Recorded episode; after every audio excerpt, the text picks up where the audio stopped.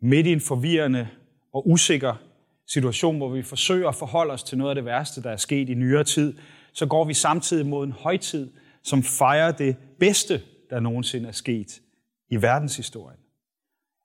Det er en begivenhed, som langt overstiger nogen pandemi, naturkatastrofe eller global økonomisk recession. Vi taler om intet mindre end menneskehedens redning.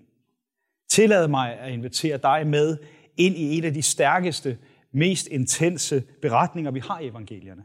En begivenhed, der tager sit udspring i en lille landsby ved navn Betania. Og vi springer lige midt ind i teksten. Jeg skal nok give jer sammenhængen bagefter. Vi læser fra Johannes evangeliet 11, 54-12, 8, hvor der står, Derfor færdedes Jesus ikke længere offentligt blandt jøderne, men gik ud på landet nær ørkenen til en by ved navn Efraim. Der blev han sammen med disciplene.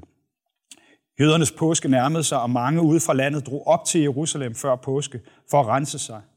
De ledte efter Jesus og sagde til hinanden, mens de stod på tempelpladsen, Hvad mener I? Må ikke han kommer til festen? Men yppertepræsterne og farisæerne havde givet ordre til, at hvis nogen fik at vide, hvor Jesus var, skulle man melde det, så de kunne gribe ham. Seks dage før påske kom Jesus til Betania, hvor Lazarus boede, som Jesus havde oprejst fra de døde. Der holdt han et festmåltid for Jesus. Martha sørgede for maden, og Lazarus var en af dem, der sad til bord sammen med ham. Maria tog et pund ægte, meget kostbar nardusolie og salvede Jesu fødder og tørrede dem med sit hår. Og huset fyldtes af duften fra den vellugtende olie. Judas Iskariot, en af Jesu disciple, han, som skulle forråde ham, sagde da, hvorfor er denne olie ikke blevet solgt for 300 denar og givet til de fattige? Det sagde han ikke, fordi han brød sig om de fattige, men fordi han var en tyv. Han var nemlig den, der stod for pengekassen og stak noget af det til side, der blev lagt i den. Der sagde Jesus, lad hende være, så hun kan gemme den til den dag, jeg begraves. De fattige har I jo altid hos jer, men mig har I ikke altid. Og Markus han refererer samme historie, men ifølge ham tilføjer, tilføjer Jesus følgende. Hun har gjort, hvad hun kunne. Hun har på forhånd salvet mit læme til begravelsen. Sandelig siger jeg jer, hvor som helst i hele verden evangeliet prædikes, skal også det, hun har gjort, fortælles til minde om hende. Vi er midt i en farlig tid. Jesus har gennem hele sin tid og hele sin tjeneste været en torn i øjet på samfundets religiøse og politiske ledere. De har længe ønsket ham af vejen. Han er eftersøgt. Og alligevel så har disciplen nok aldrig rigtig forstået alvoren af situationen. Det er ganske enkelt uden for deres forståelsesramme, hvordan at deres messias på én gang skal redde dem og samtidig skal myrdes. Her hvor påsken nærmer sig, der er det faktisk en livsfarlig beslutning at komme til Betania, som kun ligger 3 kilometer fra Jerusalem. Så besøget hos Martha, Maria og Lazarus er på en gang en glædelig, men også samtidig en farlig begivenhed. Den, der inviterer Jesus ind i sit hjem, huser samtidig en efterlyst og gør sig dermed til medskyldig i en forbrydelse. Så det er ikke bare glæde, men også bekymring, der fylder en, hvis man åbner sit hjem for Jesus på det her tidspunkt. Og hjemmet i Betania har været præget af denne anspændte stemning, som fyldte rummet, hvor gæsterne opholdt sig. Nogen er sikkert fortsat lidt upåvirket af situationen. De har ikke rigtig fantasi til at forestille sig, at deres store frihedskæmper Jesus virkelig kunne dø. Jeg tror, han er den, der i deres verden ender med at skulle smide romerne på porten og genoprette Israel, ligesom i sin storhedstid under kong David. Og de forestiller sig måske, at når det virkelig brænder på, så ender Jesus med at tilkalde en himmelsk herskare en gang for alle smide fjenderne på porten. Men dem, der kender Jesus bedre, er mere bekymrede. De har nok trods alt efterhånden forstået, at det ikke er sådan, Jesus ønsker det. At mørket skal blive mørkere, før lyset kan bryde igennem. At han vælger en anden vej, en mere ensom vej. En vej, der også efterlader dem ensomme, forladt af ham, som de har satset alt på. Hvorfor går han med vilje direkte ind i en dødsfælde? Hvorfor er han villig til at risikere alt? Spørgsmålet står ubesvaret hen. For de to søstre, der var det her måltid af stor betydning. De havde fået deres bror tilbage fra døden, og nu havde de endelig muligheden for at vise deres store taknemmelighed over for Jesus. Samtidig var det vel med den her fornemmelse af, at det her det kunne blive deres sidste chance for at være sammen med Jesus. Han var ikke kommet til Betania for at gemme sig. Han havde al intention om at fortsætte sin vandring mod Olivenbjerget og mod en uvis skæbne. Søstrene viser deres taknemmelighed på to vidt forskellige måder, der afspejler, hvem de er. Martha havde som den ældste ansvaret for husholdningen, og hun opfører sig upåklageligt som vært inde for Jesus og for de andre gæster. Hun giver dem god mad, god drikke, masser af opmærksomhed, og en mere nærværende veninde skal man vel lede længe efter. Jeg tror, Emma Gad ville have været stolt. Maria derimod gør noget, der får alle de tilstedeværende til at blive tavse af forundring. I en jødisk kultur, der er det sædvane, at gæsterne får vasket sine fødder, når de ankommer. Vejene i Israel var støvet og fyldt med dyre ekskrementer, og når du ankom et sted, så var dine fødder både beskidte og ildelugtende. At være den, der knælede ned og vaskede en gæsts fødder, var det mest ydmygende, du kunne forestille sig, og en opgave, der normalt kun blev varetaget af slaver. Og hvis der ikke var nogen slaver i husholdningen, ja, så var det også helt okay bare at sørge for, at der var vand og håndklæde til rådighed, og så kunne gæsterne selv vaske deres fødder. Og hvis en særlig betydningsfuld person kom på besøg, så var det også god skik og brug, at man salvede vedkommendes hoved med velduftende olie. Maria, hun udfører begge de her handlinger over for Jesus. Men måden, hun gør det på, chokerer alle. Hun kommer med en nardusolie, som er den dyreste olie, man kunne få på det her tidspunkt. Den er lavet på en indisk ur, som kun kunne hentes i øh, Himalaya i bjergene. Og mængden, som fremgår, svarer jo til værdien af, hvad man som husholdning kunne bruge på et helt år. Uden et eneste ord og uden at tøve, slår hun hul på den fine alabasterflaske og hælder hele indholdet ud over Jesu hoved og ud over hans fødder. Hendes handling taler tydeligere end tusind ord. Og Jesus forstår præcis, hvad det er, hun har gang i. Og han bekendtgør, at gennem at gøre det her, så vil Maria gå over i historien. Hvad er det så, hun siger gennem den her vanvittige handling? At hun er taknemmelig? At hun elsker ham? Ja, men det er så meget mere. Maria bærer på to følelser. Hun er glad, men samtidig er hun også bekymret over det, der venter. Det her, det er måske hendes sidste chance for at vise sin store kærlighed og taknemmelighed. Hun ønsker ikke at vente med at salve ham til efter hans død. Hun ønsker at salve ham nu, så hun ansigt til ansigt kan vise ham, hvor meget han betyder for hende. Og ingen pris er for høj. En af disciplene brokker sig over spillet. Jesus afviser kommentaren om, at man kunne have solgt salven og givet pengene til de fattige. Ikke fordi Jesus har øh, noget problem med at give penge til de fattige. Han har stort hjerte for de fattige. Men i den her situation er hans kommentar, de fattige har I jo altid hos jer. Mig har I ikke altid hos jer. På en måde så virker det, som om Maria er den eneste i hjemmet i Betania, der virkelig forstår, hvad der skal ske nu.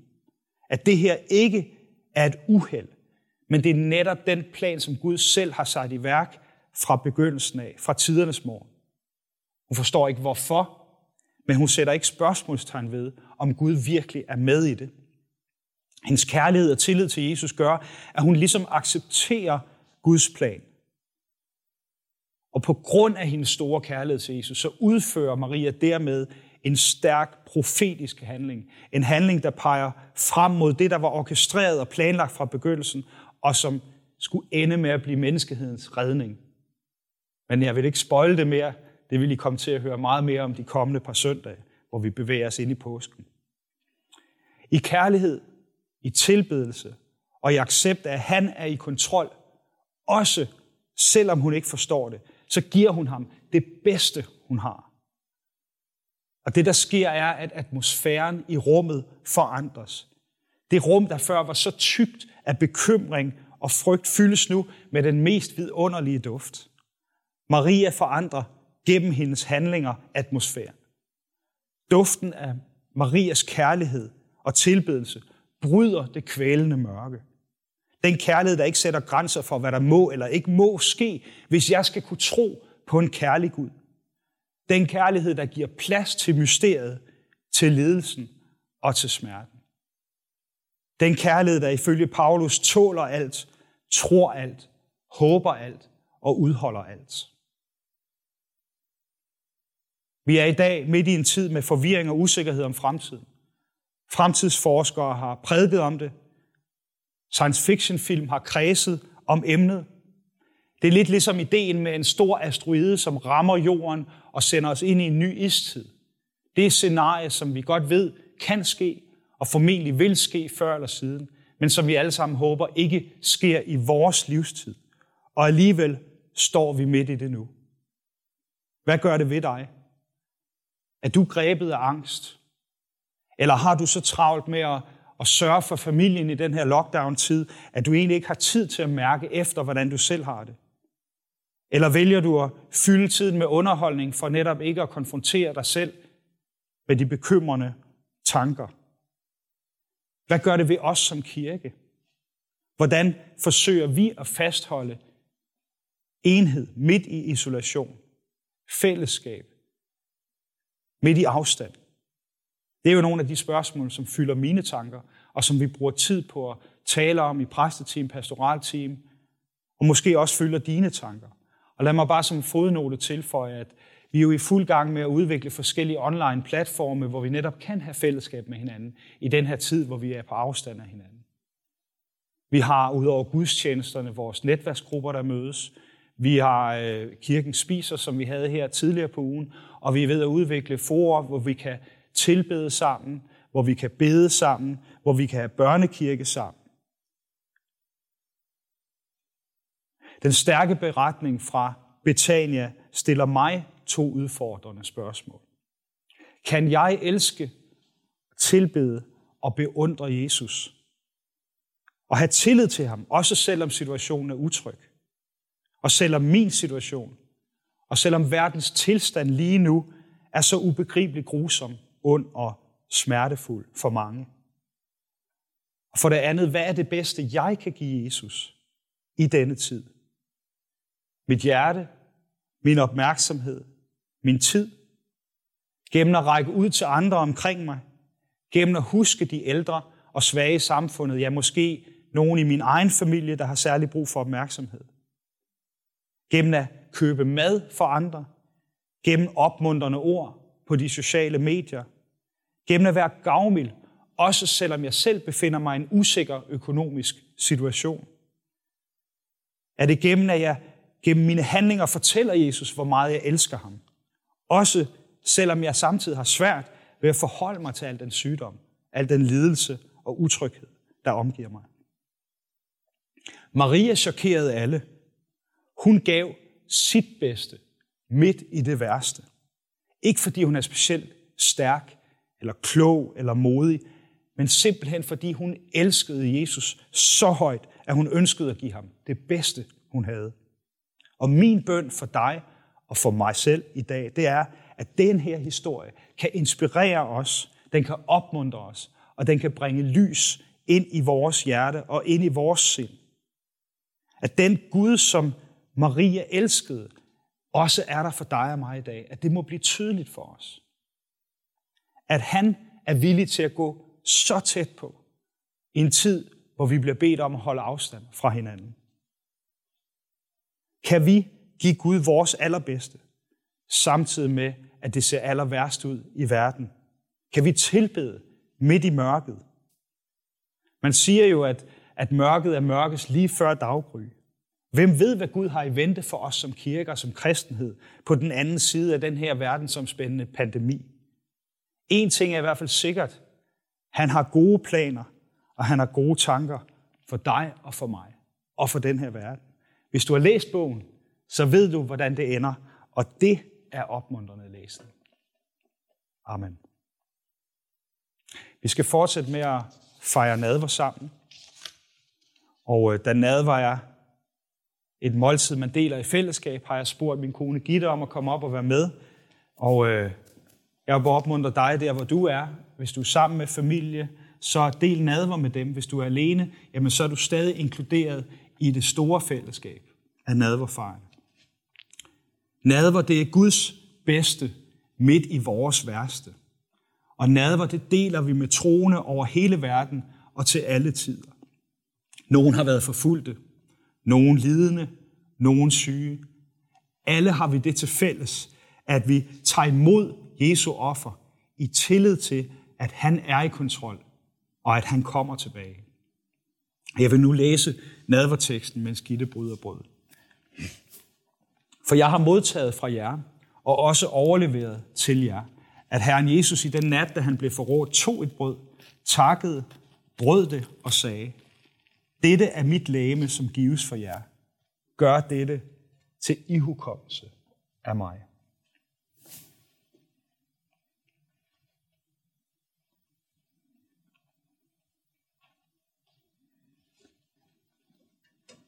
På samme måde tog han også bæret efter måltid og sagde, dette bærer den nye pagt ved mit blod. Gør dette hver gang I drikker det, til ihukommelse af mig. For hver gang I spiser dette brød og drikker bæret, forkynder I Herrens død, indtil han kommer.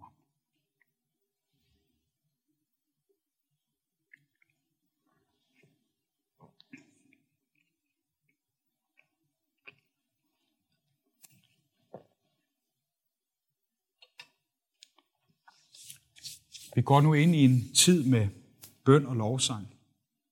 Gitte, hun vil lægge ud med at bede en bøn, og vi vil tage en stund med, med lovsang, og der vil jeg opmuntre dig til at lade Gud få lov at komme og møde dig. Lad Helligånden få lov til at komme og møde dig. Hvad enten, at du er syg og har brug for helbredelse, fyldt med angst og har brug for, at han kommer og trøster dig. Uanset hvad, så det her er et rum, hvor du kan få lov til at møde Gud og afslutningsvis så vil jeg så lyse velsignelsen over os. Lad os bede sammen. Herre, tak fordi du kommer til os lige nu, der hvor vi sidder rundt omkring. Tak for dit nærvær, som fylder os. Og herre, vi beder dig om, at du på en særlig måde vil komme til de mennesker, der er syge i øjeblikket. Kom med din helbredelse til dem her. Tak. Tak, herre, at du vil komme med trøst til de af os, der er bange og frygter. Tak, Herre, at du vil komme til de mismodige med din opmundring. Og vær nær hos dem, som risikerer at miste deres arbejde, og hvis økonomi er presset i disse dage. Mm. Tak, Herre, at vi må bede dig om at være hos alle de familier, der sidder i, i isolation sammen og prøver at få en hverdag til at fungere. Og tak, Herre, at du også på en særlig måde er hos alle dem, der sidder alene hjemme, isoleret fra omverdenen. Tak for dit nærvær over os alle sammen. Ja. Tak her, at du er, du er den, vi kan vende os til, når vi er ensomme og frygtsomme og bekymrede. Her jeg beder dig om, at du vil være hos os, når vi har brug for din hjælp til at bevare håbet, til at bevare modet og troen på, at du, Gud, er den, der bliver ved med at give dit bedste ja. midt i det værste. I Jesu navn. Amen. Amen.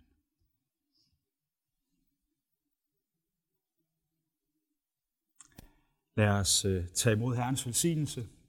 Herren velsigne dig og bevare dig. Herren lad sit ansigt lyse over dig og være dig nådig. Herren løfte sit ansigt mod dig og give dig fred.